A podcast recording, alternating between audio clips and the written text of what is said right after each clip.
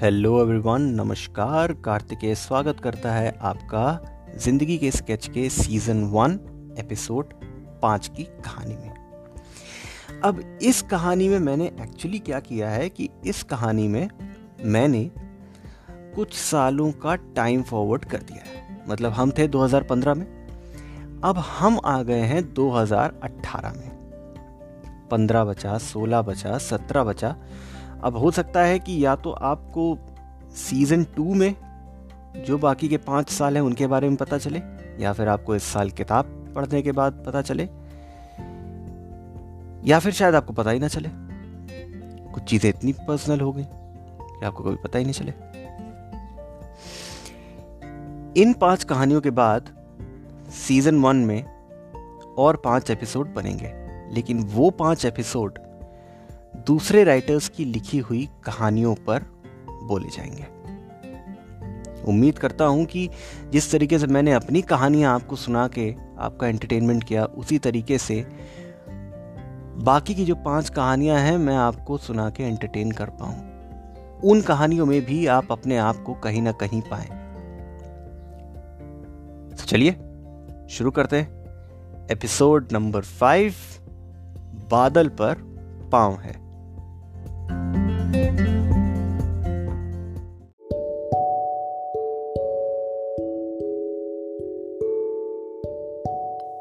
Guys किस्मत पर यकीन है आपको किस्मत पर लाइक योर फेट भाग्य যেটাকে আমরা ভাগ্য বলি বাংলায় I do have a very strong feel about it like I have another opinion बहुत से लोग कहते हैं कि हाँ है हाँ नहीं है. इवन दो एक कहावत भी है, हमारे बड़े बुज़ुर्ग कहते थे कि समय से पहले और किस्मत से ज़्यादा ना किसी को आज तक कुछ मिला है, ना कभी किसी को कुछ मिल पाएगा. मेरा ओपिनियन थोड़ा अलग है. मेरा ओपिनियन ये है कि एक तो हमारी नेचुरल टाइमलाइन है. तो हमारी लाइफ में कभी भी कुछ देखेंगे कि एकदम से अचानक बहुत कुछ अच्छा हो गया या एकदम से अचानक कुछ बहुत बुरा हो गया, ये लिखा रहता है। एक हमारी होती है दूसरी टाइमलाइन जो कि हम खुद अपने ही हाथों से बनाते हैं। जहाँ पे हमें मालूम है कि अगर हमने ये काम खत्म कर दिया तो हमारे साथ ये अच्छा होने वाला है। And then we enjoy the fruit of our labour मेरे हिसाब से ये दो लाइनें, ये दो टाइम लाइन्स पैरलली चल रही होती हैं। अब इंसान बीच के रास्ते में होता है। अब उस बीच के रास्ते में जब वो होता है तो उसे कभी अच्छा मिलता है, कभी बुरा मिलता है। फिर वो अच्छे के लिए मेहनत करता है तो अच्छा हो जाता है। अगर उसके टाइम में अगर बुरा लिखा होता है तो उसे बुरा मिल जाता है। This is my absolute opinion so the year is 2018 I am here in the train waiting for the train to reach Lucknow मैं लखनऊ स्टेशन के आने का इंतज़ार कर रहा हूँ। लेकिन ट्रेन में पहुँचने के पहले मेरी ज़िंदगी में तो कुछ और ही लिखा हुआ था।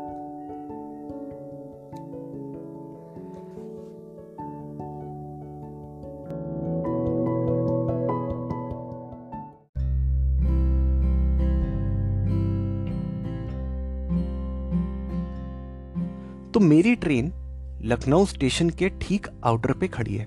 लखनऊ में मेरे मामा का घर है, जिनके घर में मैं जाता हूँ जब भी मुझे रेस्ट लेना होता है।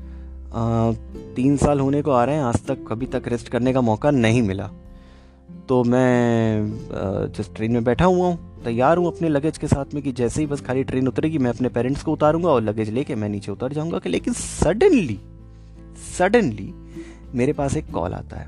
मैं फ़ोन उठाता हूँ। हाँ बोलो। कौन?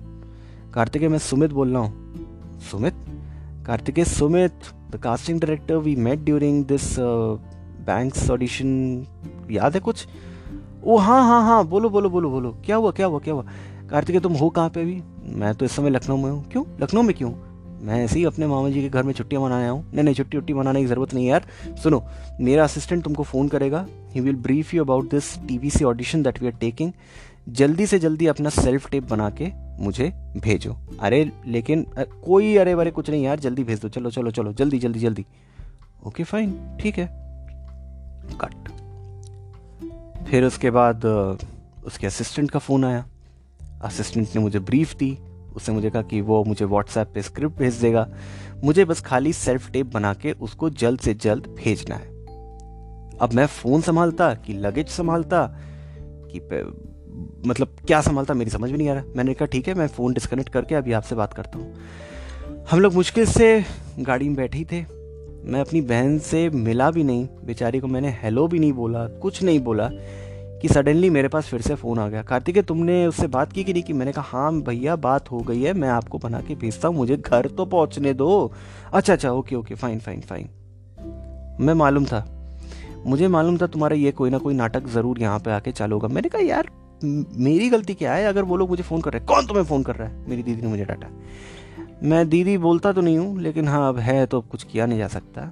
बट हाँ one of the most important people in my life ये वही कज़न सिस्टर है जिसने सन 2010 में मेरे साथ ही डिसीज़न लिया था that she will study fashion design not medicine और medical now she is again like she is a very big officer in famous retail chain a very big retail chain in north India तो बोली हाँ ठीक है समझ गए हो गया हो गई तुम्हारी छुट्टी। दस दिन का मांग के लाए थे और बस ये हालत तो मैंने कहा यार तुम देखो बे, बेकार की बातें मत करो मैं बात करने दो बात करने दो।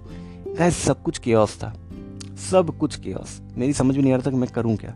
मैं उसकी बकबक सुनूँ कि मैं अपने प्रोफेशन के बारे में बताऊँ कि मैं इस कॉल को एक्सेप्ट करूँ या फिर मैं स्क्रिप्ट पढ़ूं या मैं सेल्फ टेक भेजूं खैर, किसी तरीके से घर पहुँचे। घर पहुँच के तब तक मधुर मतलब सुमित के असिस्टेंट के चार से पाँच बार फ़ोन आ चुके थे। कार्तिक भेजो कार्तिक भेजो कार्तिक भेजो। मैंने कहा अच्छा ठीक है यार, भेज रहा हूँ। अब मैंने अपनी बहन के साथ मिलके वो टेप बनाया। उसने कुछ मुझे क्यूज दिए, मैंने उसे रिएक्ट किया रिएक्ट करके मैंने भेजा। अब जिस जगह पे हम रुके थे, वहाँ पे फ़ोन का इंटरनेट बहुत कम था। मतलब बहुत ही स्लो था, बहुत ही लो था मतलब जिसे कहना चाहिए। अब भेजते भेजते में टाइम लग गया। भेजते भेजते जब टाइम लग गया तो फिर मुझे कहा गया कि इसमें ये चेंज करो, उसमें वो चेंज करो। मैंने वो भी चेंज करके भेज दिए। कभी मेल कभी व्हाट्सएप मुझे लगा कि शायद मेल से जल्दी पहुँच जाएगा, कभी व्हाट्सएप से। अब मुझसे कहा गया कि अपनी फ़ोटोज़ भेज दो। अब मेरी एक अलग ही एक साइकोलॉजी बन गई है।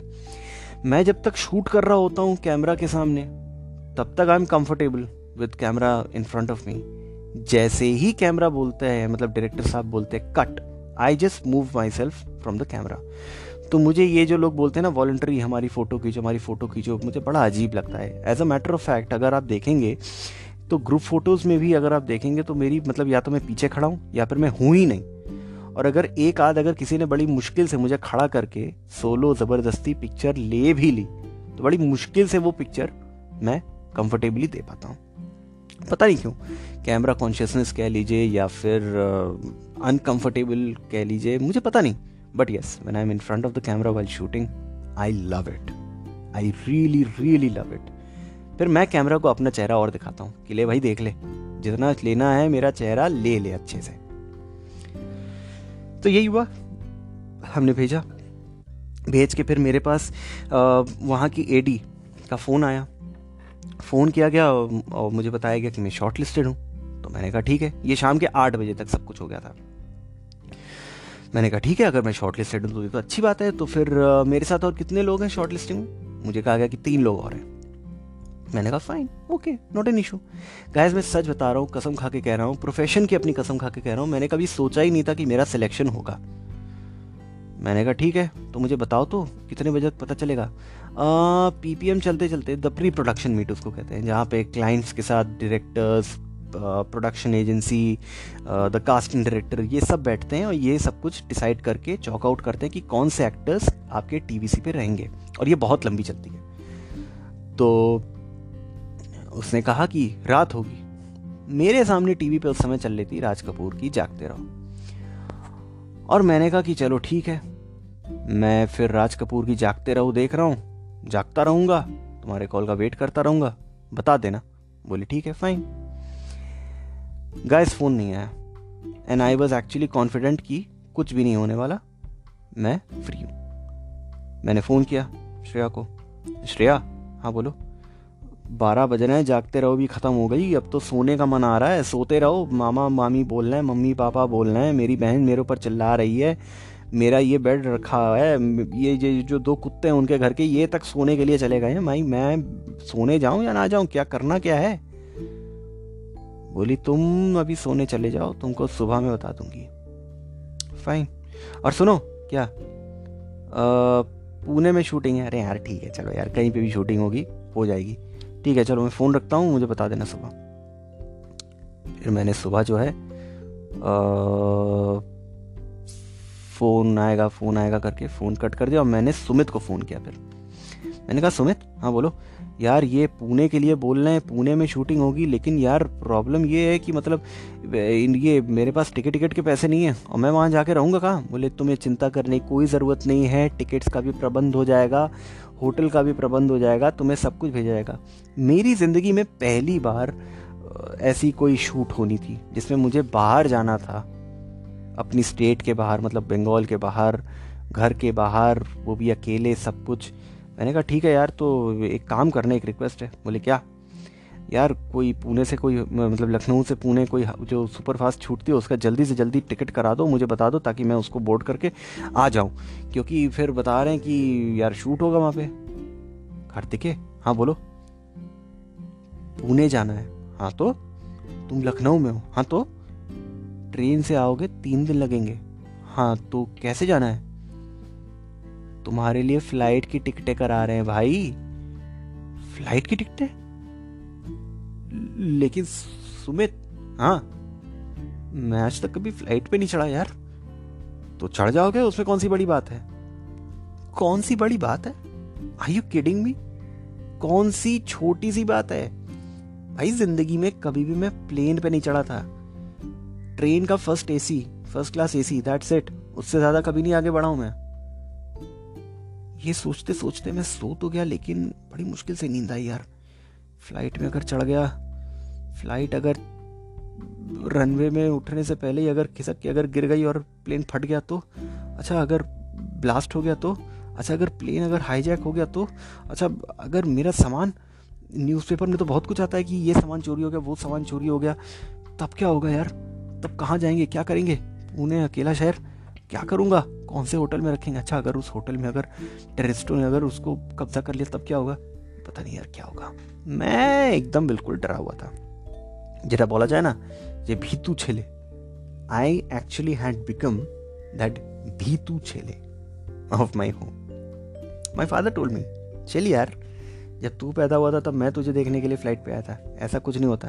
आराम से रह, सब मज़ा हो जाएगा। आराम से। अब मैं सुबह उठा। वही एज यूजल जैसा 2011 में हुआ था। कॉल कटने के बाद में मेरी नींद खुली। मैंने देखा सात मिस कॉल्स श्रेया की।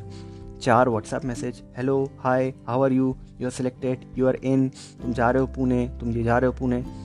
पैसे भी यार बहुत अच्छे मिल रहे थे मुझे एक दिन के हिसाब से, दो दिन के। दो दिन के इतने सारे पैसे। अच्छा यार, ये तो अच्छी चीज़ है। फिर मेरे पास फ़ोन आया प्रोडक्शन वाले का, सुबह छः साढ़े छः बजे। कार्तिक, अभी ये लखनऊ से फ़्लाइट है, सात पच्चीस की तो जल्दी से आ जाओ। मैंने कहा, ए हेलो हेलो हेलो हेलो भाई साहब भाई साहब, ऐसे नहीं हो पाएगा।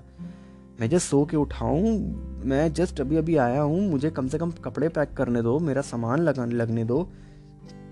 मुझे आने तो दो आने दो टाइम लगेगा, सात पच्चीस की फ़्लाइट में नहीं कर पाऊँगा। उसके बाद वाली कौन सी जो है, वो उसमें कर दो, मैं आ जाऊँगा। बोला अच्छा ठीक है। फिर जेट एयरवेज की। God bless the staff of Jet Airways. I really hope कि उनको नौकरी मिल गई हो, वो भी अच्छा कमा रहे हो। उनकी सारी समस्याएँ ख़त्म हो गई हों। तो जेट एयरवेज की फ़्लाइट का टिकट मुझे मेल के थ्रू भेजा गया।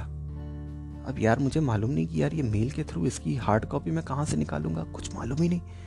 अब मैंने सुबह से नहाने के बाद यूट्यूब पे वीडियोस देखना शुरू किए। यूट्यूब पे कौन से वीडियोस सेल्फ टॉट वीडियोस अगर आप पहली बार एयरपोर्ट पे जा रहे हैं तो आपको क्या करना चाहिए?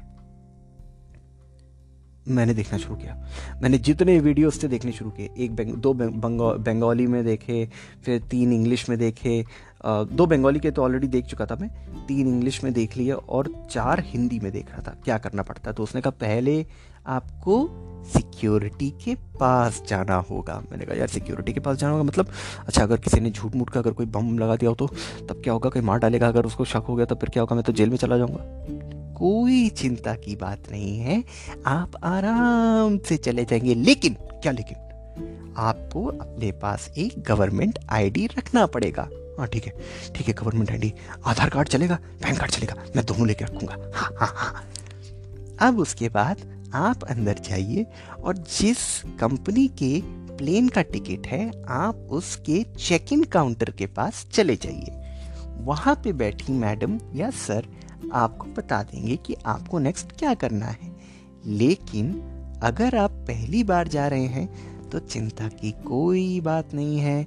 आप उन्हें बता दीजिए कि आप पहली बार फ़्लाइट जो है बोट करने आए हैं। अब साला, पहली बार बोल रहा है फ़्लाइट करने आए हैं, लेकिन मेरी तो फटी पड़ी है।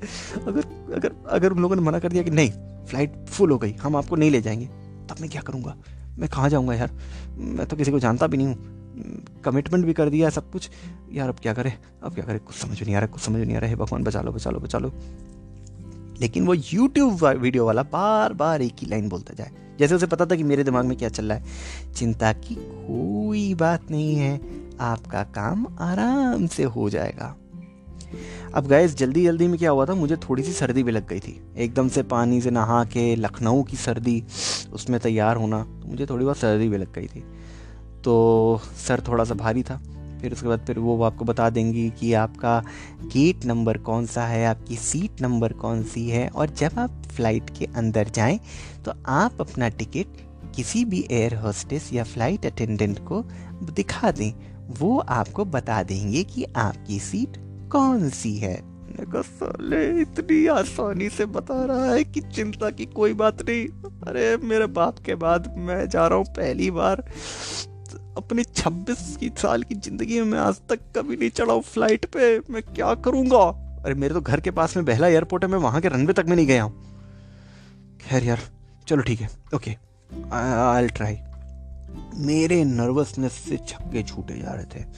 मेरी माँ समझ रही थी लेकिन वो मेरा साहस बढ़ा रही थी। मेरे फादर मेरी मेरी मज़ाक उड़ाने में लगे हुए थे। और आ, मेरी नानी एक थी वहाँ पे तो वो मेरे लिए भगवान से प्रार्थना कर रही थी। मेरी बहन मुझे बोल थी कि यार तू इतना टेंशन क्यों ले रहा है? चिल। सब हो जाएगा, तू आराम से चिंता मत कर। अब मेरी बहन भी बोली है, सब हो जाएगा, तू चिंता मत कर। वो यूट्यूब वाला भी बोल रहा है, चिंता मत कीजिए, सब कुछ हो जाएगा। अब बोल रहा हूँ तो हँसी आ रही है। उस समय डर लग रहा था। फिर वो मुझे छोड़ने चली। फिर, जब वो मुझे छोड़ने चली तो एज़ यूजल मैं अपना पैन कार्ड, अपना आधार कार्ड, अपना वोटर कार्ड तीनों लेके खड़ा। एयरपोर्ट के पास। और मैं जैसे ही उसने मुझे देखा, मैंने उसको ये दिखा दिया और अपने टिकट भी दिखाए टिकट दिखाने के बाद में उसने मुझे अंदर जाने दिया। अंदर जाने के बाद में फिर मैं जेट एयरवेज के काउंटर पे पहुँचा। अब मैंने और भी एक चीज़ सुन के रखी थी उस समय कि एयरलाइंस वाले बहुत ज़्यादा पैसा लूटते हैं लोगों से वेट के नाम पे। और उसी के कुछ दिन पहले एक बहुत ही मशहूर सिंगर हैं हमारी हिंदी फ़िल्म इंडस्ट्री के। हिंदी में गाते हैं वो। उनका बेटा भी सिंगर एक, एक्टर बनने की कुछ उसने स्टिंट किए भी थे। अब वो बहुत बड़ा एक एंकर है लेकिन उस समय उसका एक वीडियो भी वायरल हो गया था जिसमें उसने कहा था कि मैं तेरी चड्डी उतार दूँगा एक एयरलाइन वाले को। मुझे ये भी याद था, यार, कहीं चार हज़ार, पाँच हज़ार रुपये अगर मांग ले मेरे पास तो सिर्फ़ सात सौ रुपये मैं करूँ तो करूँ क्या? यार, ये बड़ा डर लग रहा है यार, बहुत भयंकर डर लग रहा है, मैं करूँ तो करूँ क्या, करूँ तो करूँ क्या, मेरे पास क्या सिर्फ़ सात सौ रुपये? चिंता मत कीजिए, आपको कोई तकलीफ़ नहीं होगी। वही बार बार यूट्यूब वीडियो वाला मेरे दिमाग में आ रहा था।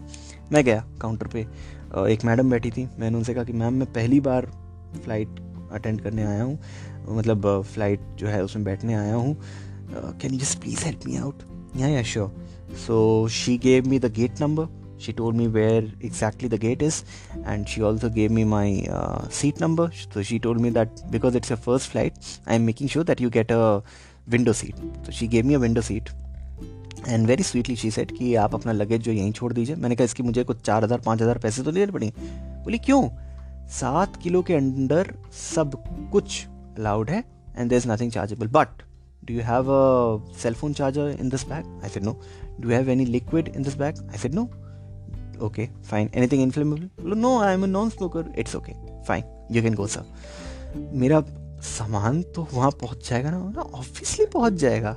बिल्कुल पहुँच जाएगा। Don't worry we will definitely make sure that you get your luggage and enjoy the flight. Enjoy your first flight.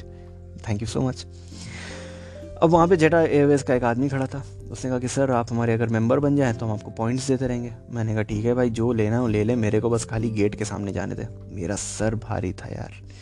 Gas मेरा सर भारी था, मुझे सर्दी लगी हुई थी। मैं अब उस गेट के पास पहुँच गया। अब मुझे डर लग रहे कि कहीं सामान ना चोरी हो जाए, कहीं पैसे ना देने पड़ जाएँ, अगर चोरी होगी तो क्या होगा? अब वहाँ पे जो न्यूज़पेपर पड़े थे, उन्हें भी छूने में डर लगे कि, नहीं यार, ये पता नहीं किसके लिए मुझे चाय पीनी थी यार। चाय पीने के लिए अब मैं थोड़ा इधर उधर घूमने लग गया। घूमते घूमते मैंने एक जगह देखा कि एक टी कैफ़े है वहाँ पे। पीछे से एक बड़े प्यार से एक भाई साहब आते हैं और मुझसे पूछते हैं, सर, आप चाय लेंगे? मुझे लगा, यार, इससे बड़ा देवदूत तो और दुनिया में कोई नहीं है। हाँ भाई साहब, चाय मतलब अदरक वाली। सर, थोड़ा भारी है ये। हाँ हाँ बिल्कुल बिल्कुल, सर, अवेलेबल है। आप आइए आइए। ए, सुनो सर को चाय दो, अदरक वाली अच्छे से बना के देना। आइए सर, आइए, बैठिए बैठिए प्लीज़ मैं सोचूं यार, क्या मस्त बंदा है, कितना अच्छा आदमी है। लोगों की समस्या के हिसाब से उन्हें चाय बना बना के दे रहा और अपने स्टाफ को बोल रहा है कि अच्छे से बना के दो। क्या बात है, भगवान इसको सातों जन्म सुखी रखे। अब मैं बैठ के थोड़ा टीवी भी देखने लग गया। उस समय शायद कोई मैच वगैरह चल रहा था।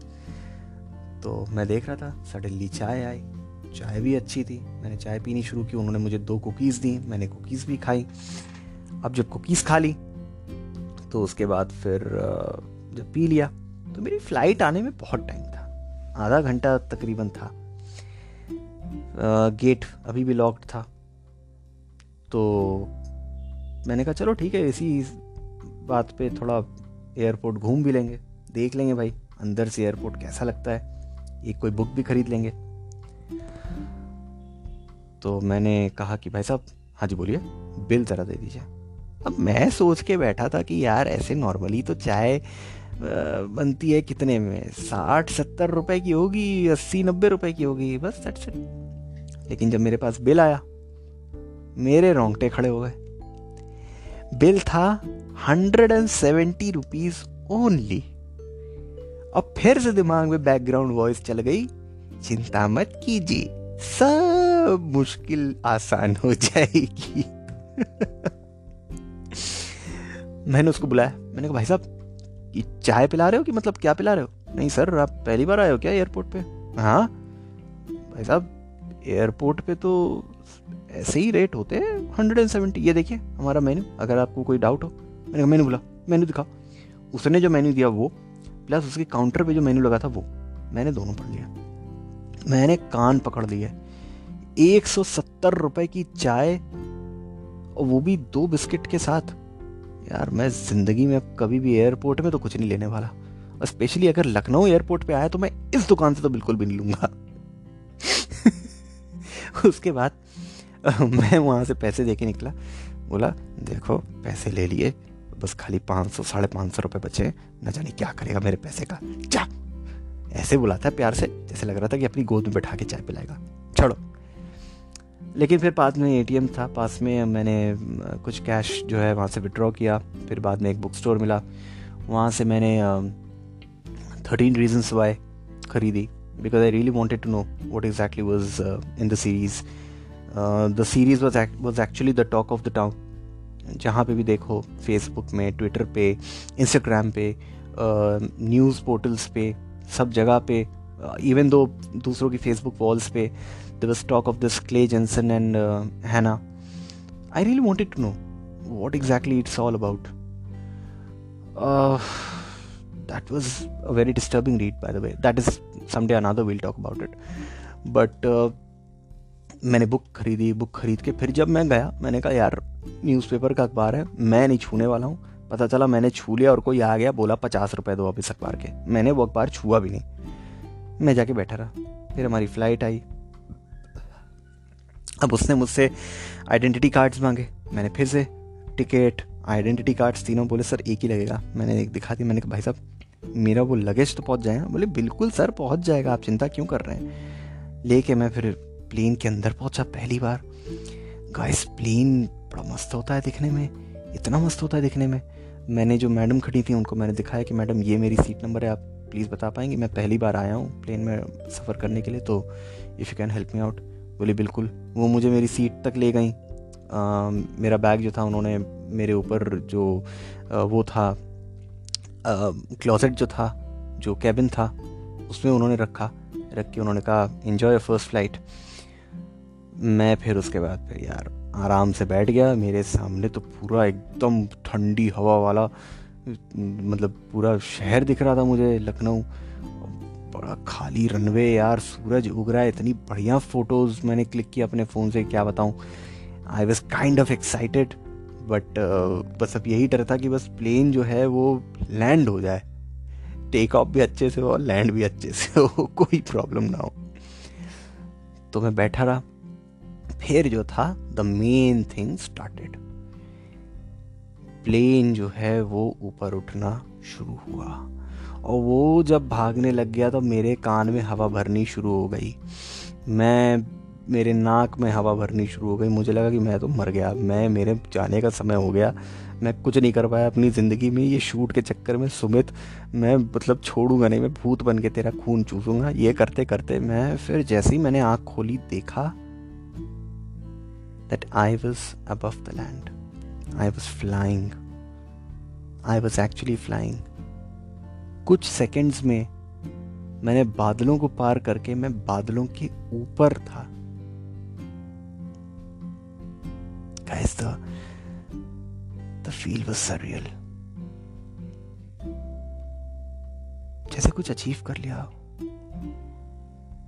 एक मैनेजर का लड़का एक एक मिडिल क्लास घर का लड़का, जिसे कोई अगर ट्रेन भी अगर नसीब करा दे, जो 2015 में बॉम्बे गया था परफॉर्म करने के लिए और आते वक्त उसे आर के सीट पे आना पड़ा था, आज उसे पूरी की पूरी एक प्लेन की सीट मिल रही है window seat and he is actually looking at the sky he is above the clouds I don't know मतलब ये कुछ समझ भी नहीं आ रहा था। सरियल फीलिंग एक थी। फिर एक मैडम आती हैं, मुझे एक ट्रॉफ़ी देती हैं, बोलती हैं, ये आपकी पहली फ़्लाइट है सर इसे चूसते रहिए। आई नो पहली बार में थोड़ी प्रॉब्लम होती है, फिर मैंने उसे चूसना शुरू किया, मेरे कान की सारी हवा जो थी, चली गई। फिर उसके बाद फिर उन, वो आई मेरे पास, उन्होंने मुझे कॉफ़ी ऑफ़र करी, फिर मैंने कॉफ़ी ली, फिर मैंने जो था मेरे उसमें इटनरी में खा फ़ूड तक उन्होंने ऐड करके रखा था बेचारों ने, जो मेरे प्रोडक्शन वाले थे। तो मुझे खाना भी दिया गया, मैंने खाना भी खाया। और उसके बाद में मैं किताब पढ़ना मैंने शुरू कर दी। The book was also great लेकिन मेरा किताब की तरफ़ पहली बार ज़िंदगी में अटेंशन कम था और बाहर ज़्यादा था। कुछ घंटों बाद हम दिल्ली पहुँचे।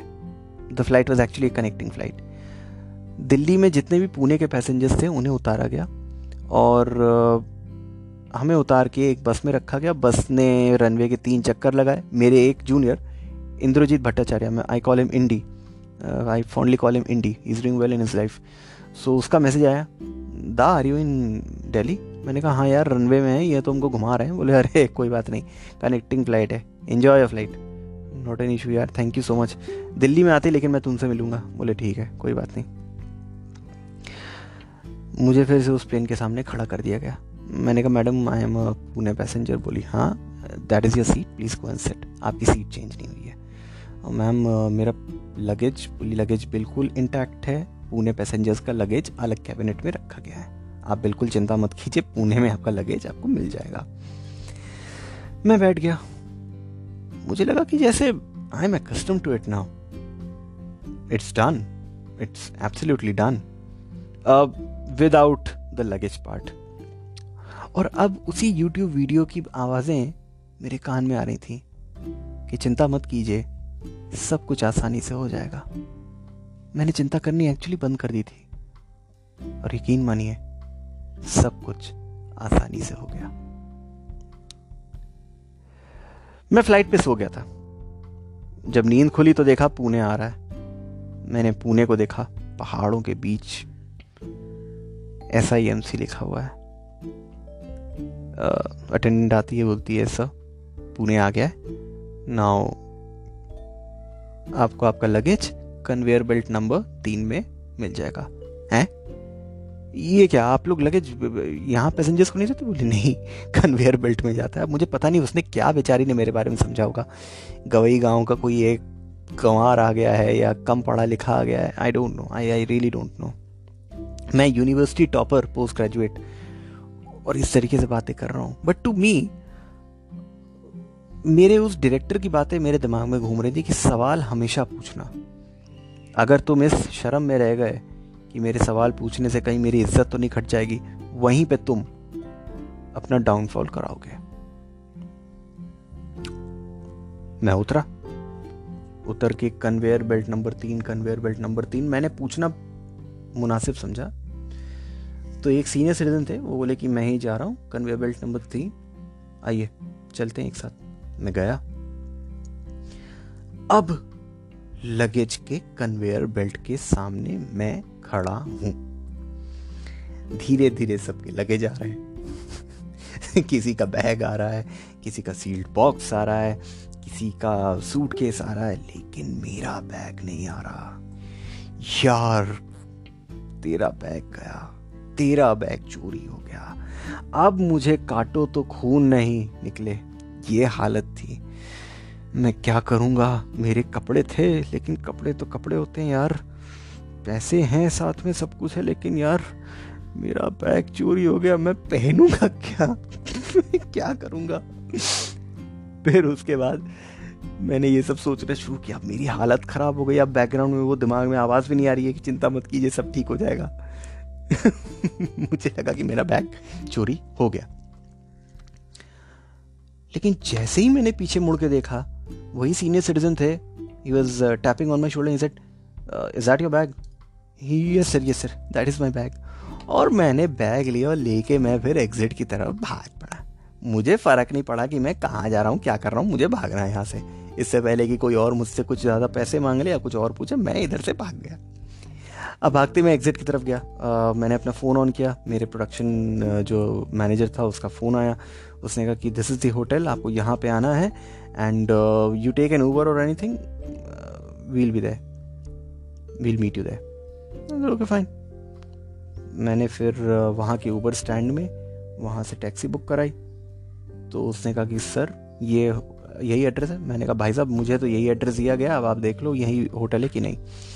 तो फिर बाद में हमारी टैक्सी जो है बुक की गई। मुझे बताया गया कि इधर आप सामने जाइए तो आपको कैब मिल जाएगी। मैं वहाँ पे गया। मेरी कैब वहाँ खड़ी थी। मैंने कैब पकड़ी और मैं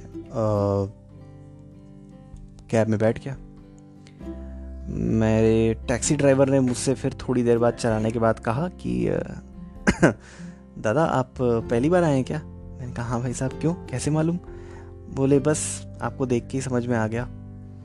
फिर मैंने कहा कि अच्छा तो आप कितने साल से हैं यहाँ पे? तो मैं तो यहाँ पे बारह साल से हूँ, काम कर रहा हूँ। आपको जाना किधर है? मैंने कहा, भाई साहब, ये एड्रेस है। बोले कि हाँ यार, दिख तो रहा है आपका एड्रेस चलिए चलते मैंने कहा, भाई साहब, यही होटल है ना? कोई और तो होटल नहीं है? बोले, साहब मुझे जहाँ तक मालूम है, यही एक होटल है, लेकिन इसी का एक डुप्लीकेट नाम का होटल है। अब देखते हैं, क्या होता है? तो अब मेरे यार, और अब टेंशन शुरू कि यार, अगर मैं गलत होटल में पहुँच जाऊँ और कोई दूसरा डुप्लीकेट होटल निकला तो अब क्या करें? अब हम लोग जैसे पहुँचते गए, पहुँचने में दस मिनट बाकी थे, उसी वक्त मेरे पास एक अननोन नंबर से फ़ोन आया। मैंने कहा, हेलो, बोलिए। साहब, मैं, उन्होंने कुछ मुझसे मराठी में कहा। मैं समझ नहीं पाया वो क्या कर रहे मैंने कहा रॉन्ग नंबर फिर से उसी नंबर का फ़ोन आया। मैंने कहा हाँ जी, बोलिए। साहब, मैं लक्ष्मण बोल रहा हूँ। मैंने कहा, लक्ष्मण जी, बताइए क्या है? सर, मैं आपको रिसीव करने आऊँ पुणे एयरपोर्ट पे। आप, कहाँ पे हैं? मैंने कहा, दादा, आपको किसने भेजा? तो उन्होंने मेरे प्रोडक्शन मैनेजर का नाम लिया। They must be a communication fudge up तो मैंने कहा, भाई साहब, बात यह है कि मैंने ऊबर कर लिया है और मैं ऑलरेडी होटल की तरफ़ चला गया हूँ। आई एम रियली सॉरी मुझे माफ़ कर दीजिएगा मुझे मालूम नहीं था कि आप आ रहे हैं। नहीं तो मैं डेफिनेटली आपके लिए वेट करता। आप प्लीज़ बुरा मत मानिएगा। बोले, ठीक है नॉट एन इशू भाई, माफ़ी मांगनी चाहिए। कोई तुम्हारे लिए खड़ा है और तुम उसे छोड़ के आ गए। चाहे तुम्हें मालूम हो, चाहे ना मालूम हो but it is your moral responsibility to apologise अब हम पहुँचे उस होटल के सामने। मैंने ज़िंदगी में इतना बड़ा होटल नहीं देखा। ये तो फाइव स्टार होटल है। अरे बाप रे, अब क्या होगा? ये मैं बातें अपने आप से अंदर ही अंदर बोल रहा था। मैंने कहा, दादा श्योर कि यही होटल है? तब मेरे दादा जो थे उन्होंने चार्ज संभाला। बोले, भाई, आप बिल्कुल चिंता मत कीजिए। यहाँ पे अगर नहीं होता है तो मैं फिर दूसरे वाले होटल में आपको लेके जाऊँगा। आप चिंता मत कीजिए। आप एडजस्ट करके जितना भी हो सके, हमको दे दीजिएगा। हम कुछ एक्स्ट्रा नहीं मांगेंगे। मैंने कहा, ठीक है भाई साहब। थैंक यू सो मच दादा। थैंक यू सो मच अरे, दादा, आप चिंता मत कीजिए। पहली बार पुणे आए हैं। आपको बिल्कुल हैरस नहीं होने देंगे। परेशान मत होइए आप। अब मैं वहाँ पहुँचा तो यार, मैं दरवाज़ा खोलू या ना खोलू ऑलरेडी किसी ने खोल लिया। मैंने कहा, अरे अरे ये नहीं कि मैंने मैंने उनसे अपने आप दरवाज़ा खुलवाया। फिर उसके बाद मेरा लगेज जो था बैग मेरे बगल में था, वो मुझसे लेकर मैंने, नहीं नहीं नहीं नहीं नहीं एक मिनट। क्या ये ये एक्स वाई जेड होटल है? बोले हाँ यही होटल है। फिर मेरी ऊबर को जाने के लिए कहा कि अरे निकलो। मैंने कहा, रुकिए रुकिए रुकिए, मैं पेमेंट कर रहा हूँ पेमेंट कर लीजिए, उसके बाद फिर तब तक मुझे मेरे प्रोडक्शन टीम वाले दिखाई दे गए। वहाँ पे लिखा हुआ था registration going on for this this this film फिर मैंने जो है वहाँ पे अंदर किया और मैं अपने दादा को थैंक यू बोला। मैंने कहा दादा सब कुछ हो गया। Thank you so much for your help definitely कभी ना कभी पुणे में या कलकत्ते में ज़रूर मिलेंगे। बोले बिल्कुल साहब बिल्कुल। He wished me all the best in Marathi. वो क्या वर्ड्स थे मुझे मालूम नहीं बट uh, अब अगर कोई बोलेगा तो मैं ज़रूर समझ जाऊँगा कि वो मुझसे ऑल द बेस्ट कह गए। मैं उतरा, उतर के एक आदमी ने मेरा लगेज पकड़ लिया, लेकिन मुझे अच्छा नहीं लगता कि कोई मेरा लगेज खुद पकड़े।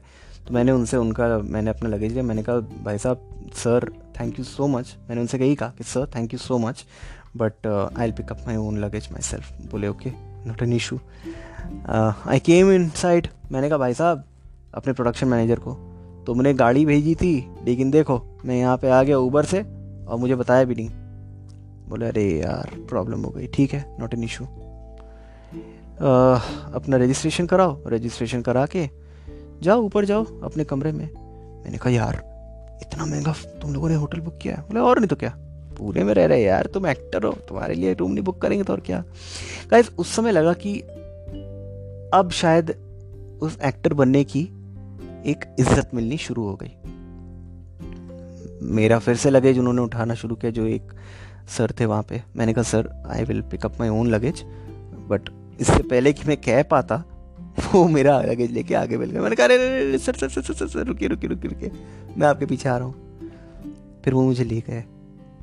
बड़ा सा एक, जैसे कहना चाहिए गैलरी जिसमें हम चल रहे हैं। बड़ी सी लिफ्ट आलिशान जिसको कहते हैं। ऊपर उठ के हम लोग फोर्थ फ्लोर में गए। वहाँ पे हमने अपना रूम खोला। गैस रूम नहीं था वो। मुझे लगा जैसे महल में आ गए हूँ। इतना बड़ा रूम इतना बड़ा बेड एक बेंच दो सोफे, एक टेबल एक टेबल लैंप पानी, सब कुछ तो था यार। बाथरूम इतना बड़ा। उन्होंने मुझे मेरा लगेज दिया और मैंने थैंक यू बोल के, अब मैं पागल हो गया। मैंने कहा, यार, ये क्या आलिशान जगह हो गई है? मतलब ज़िंदगी हर तरीके के दिन दिखाती है। अच्छे भी दिखाती है, बुरे भी दिखाती है। ये अच्छा वाला था, लेकिन शायद थोड़ा मेरा कमाया हुआ था। अब मैंने फ़ोटोज़ लेनी शुरू कर दी और मैंने सोशल मीडिया पे डालना शुरू कर दिया कि ये है एक्टर वाली इज़्ज़त। आज से आठ साल पहले मतलब 2018 से आठ साल पहले जो लड़का टेक्नीशियन स्टूडियो के सामने खड़ा होता था, भीड़ में कि उसे बस खाली स्पॉट कर लिया जाए। उसे आज एक फुल फाइव स्टार होटल का कमरा दे दिया गया रहने के लिए। हाँ obviously I had to share it with one of my costume assistants he came late at night but till the time the room was all for me, every entire room was for me only. यकीन नहीं हो रहा था। It was so so so surreal मतलब मैंने एक बार अपने आप को चिमटी भी काटी। यार ये सच्चाई है कि मतलब नो लगा हाथ में। और उस समय बैकग्राउंड में वो आखिरी बार आवाज़ आई चिंता मत कीजिए सर सब कुछ आसानी से हो जाएगा। फिर मेरी एक मुँह बोली बहन है आ, है या थी मुझे नहीं मालूम मैं तो अभी भी बहन ही मानता हूँ उससे she was studying in Symbiosis at that time तो मैंने उसको वीडियो कॉल किया। मैंने कहा देखो देखो मुझे कितना बड़ा कमरा मिला है ये देखो, ये बेड है, ये देखो, ये बेड है, ये देखो, ये बेंच है, ये देखो, ये ये ये ये सोफा है, ये देखो, टेबल है, ये देखो, ये टेबल लैंप है। प्लीज़ उधर से आवाज़ आई। अच्छा भैया, और कुछ ऐसा है जो मैंने नहीं देखा आज तक ज़िंदगी में? हाँ हाँ अरे रुको रुको, देखो देखो, तुमको बाथरूम दिखाते हैं। ये देखो, बाथरूम में दरवाज़ा लगा हुआ है। इसको दरवाजे के अंदर खोल के उसके बाद जाते हैं। ये देखो, शावर के लिए दरवाज़ा बना हुआ है। यार, ये नहीं समझ पा रहा। बोली क्या? यार, ये बेसिन में ये पानी का गिलास क्यों रखा हुआ है यार? यहाँ कौन पानी आके पिएगा? मतलब बाथरूम का पानी थोड़ी ना कोई पिएगा। गाइस आई वाज एब्सोल्युटली मैं गंवार की तरह बिहेव कर रहा था, अनपढ़ की तरह बिहेव कर रहा था। या वाकई I was being myself या वाकई मैं मैं एकदम से इतनी मतलब जिसे कहना चाहिए इज़्ज़त जो था मुझे मिल रही थी, जिसके मैं आदि नहीं था अब तक। मुझे समझ भी नहीं आ रहा था कि मैं करूँ तो करूँ क्या? मुझे रिएक्ट करने का तरीका नहीं आ रहा था। उसने बोला, भैया हाँ। आपके टॉयलेट में वो देखिए, वहाँ पे टूथब्रश टूथपेस्ट कंगी है। हाँ। ये उसमें रखने के लिए। अरे तो उसमें पहले से नहीं रख सकते थे? नहीं, ऐसे नहीं होता है। आप कौन से होटल में? मैंने कहा, मैं इस होटल में हूँ। बोली अच्छा ठीक है।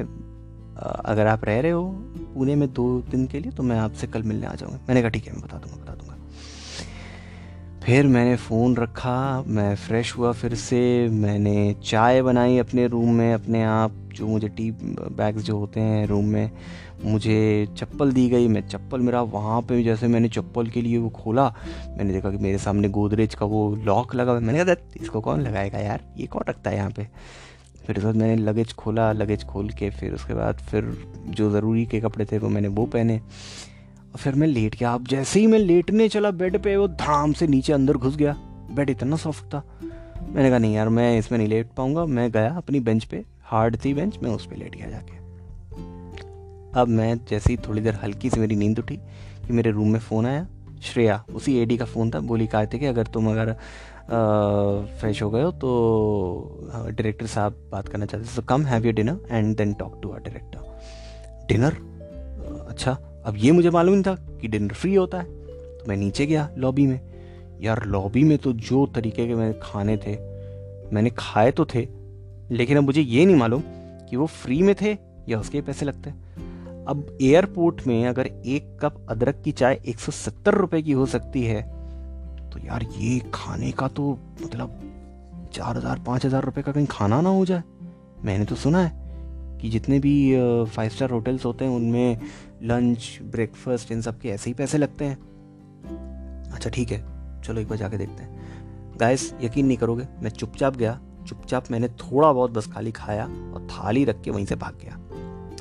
बाहर पता चला कि हमारे डायरेक्टर साहब थे। डायरेक्टर साहब से हमने ब्रीफ ली। ब्रीफ लेने के बाद फिर मेरी दोस्ती हुई। मेरे सबसे अच्छे दोस्त दानिश कालरा से। बॉम्बे में मेरा सबसे अच्छा दोस्त है वो। मेरा सबसे सबसे सबसे क्लोज फ्रेंड थोड़ा सा बेवकूफ़ टाइप का है। थोड़ा क्या? पूरा ही एकदम बिल्कुल बेवकूफ़ टाइप का है। उसकी बेवकूफ़ी झेलनी पड़ती है कभी कभी उसको भी ठीक भी करना पड़ता है। लेकिन ठीक है, दोस्त है अपना। तेरे जैसा यार कहा? दानिश आई रियली होप कि तुम ये जो सुन रहे हो तो तब तक ये लॉकडाउन ख़त्म हो गया हो और सब कुछ ठीक हो गया हो यार। I really hope good for you my prayers for you guys my prayers for every one of you who right now inside home including me for this lockdown तो दानिश से मिले। दानिश से मिलके उससे थोड़ी बहुत बातचीत हुई। मैंने अपने डायरेक्टर साहब से बात की। अभिनव सर उनका नाम है। उन्होंने हमें बहुत अच्छे से ब्रीफ दिया। ब्रीफ देने के बाद में फिर I went back straight to my room अब मुझे नींद तो आ नहीं रही थी उस सॉफ्ट बेड में, लेकिन तब भी मैंने कोशिश की और एक घंटे बाद आखिरकार नींद मुझे आ ही गई। डेढ़ दो बजे हमारा वो आया असिस्टेंट आया, फिर उसको मैंने दरवाज़ा खोला, बड़ी मुश्किल से वो सोया। फिर एकदम से ये हुआ कि चार बजे मतलब हमें डिनर के बाद ही कह दिया गया था कि चार बजे हमें यहाँ से निकलना है। अब उसने तीन पचास पे मुझे उठाया। मैं एकदम कुछ जोम्बी की तरह उठा, मुझसे जितनी जल्दी हो सके मैं नहाया धोया धो के फिर मैं भागा। अपना लगेज लेके तब तक नीचे दानिश भी आया हुआ था। हम दोनों एक ही कार में गए और हमारी शूटिंग लोकेशन थी Pune international cricket stadium. Guys, पूरे स्टेडियम में मैं अकेला दानिश के साथ घूम रहा हूँ, रात के अंधेरे। ना Pune is a very mysterious city to me जब रात होती है, अंधेरा होता है, तब उस समय ठंड होता है, जो वहाँ पे ठंड होती है। और जब सूरज निकल आता है then it will boil you up तो उस समय सूरज मतलब सनराइज हुआ नहीं था। हम लोग थोड़ा जल्दी पहुँच गए थे हमारी पूरी यूनिट लेकिन चाय, खाना, सब कुछ तैयार था। तो मैं गया, मैंने कहा, मैं हमारे लिए, हमारी वैनिटी थी। अब पूरी वैनिटी सिर्फ़ मेरे लिए। जहाँ पे छः लोग, सात लोगों के साथ एडजस्ट करना पड़ता था, वहाँ पे एक वैनिटी रूम पूरा मेरे लिए। दानिश से मैंने बात करनी शुरू की, उसके करियर के बारे में, वो बॉम्बे का है कि नहीं है तो उसने कहा कि no he is also not from Bombay रहता है बॉम्बे में लेकिन असली में चंडीगढ़, पंजाब के पास में एक गाँव है, वहाँ पे, वहाँ से है। फिर उसने मेरे बारे में पूछा, फिर मैंने उसको अपने बारे में बताया, अपने स्ट्रगल के बारे में बताया।